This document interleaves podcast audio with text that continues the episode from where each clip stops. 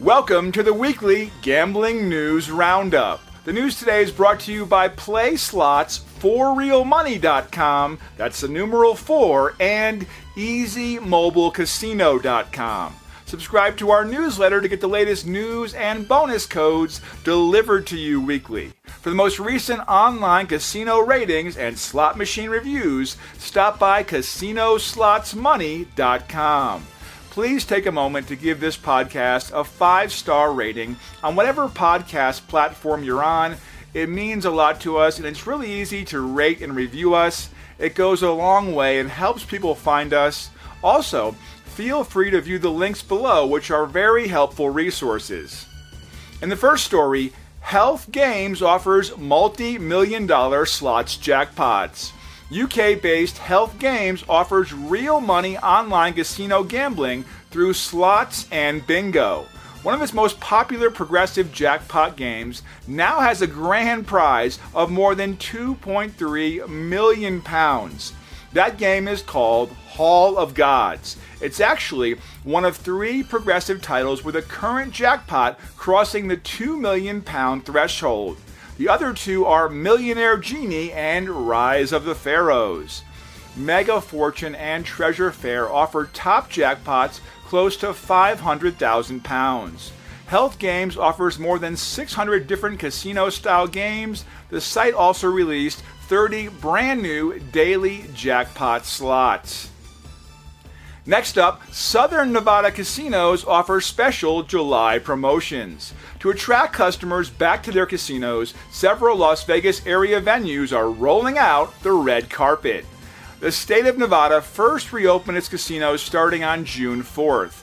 Many of the Las Vegas gambling attractions are now trying to rebuild the business they lost. Outside of town in Mesquite is the Casablanca.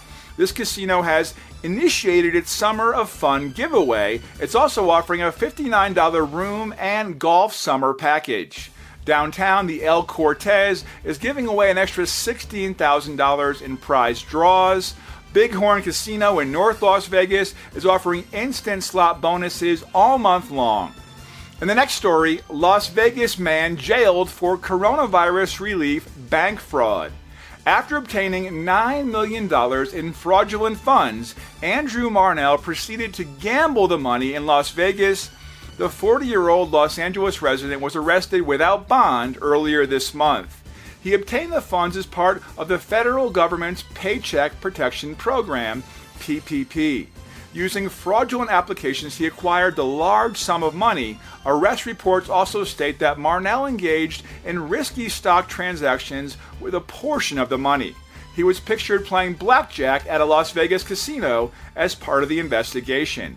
If convicted on all counts, he faces up to 30 years in a federal prison.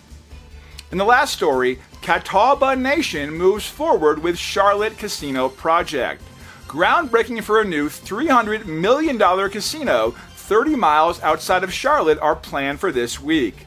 The Catawba Nation is moving forward with the project despite an ongoing feud with the Eastern Band of Cherokees. The latter tribe has been operating casinos in the western portion of North Carolina since 1997.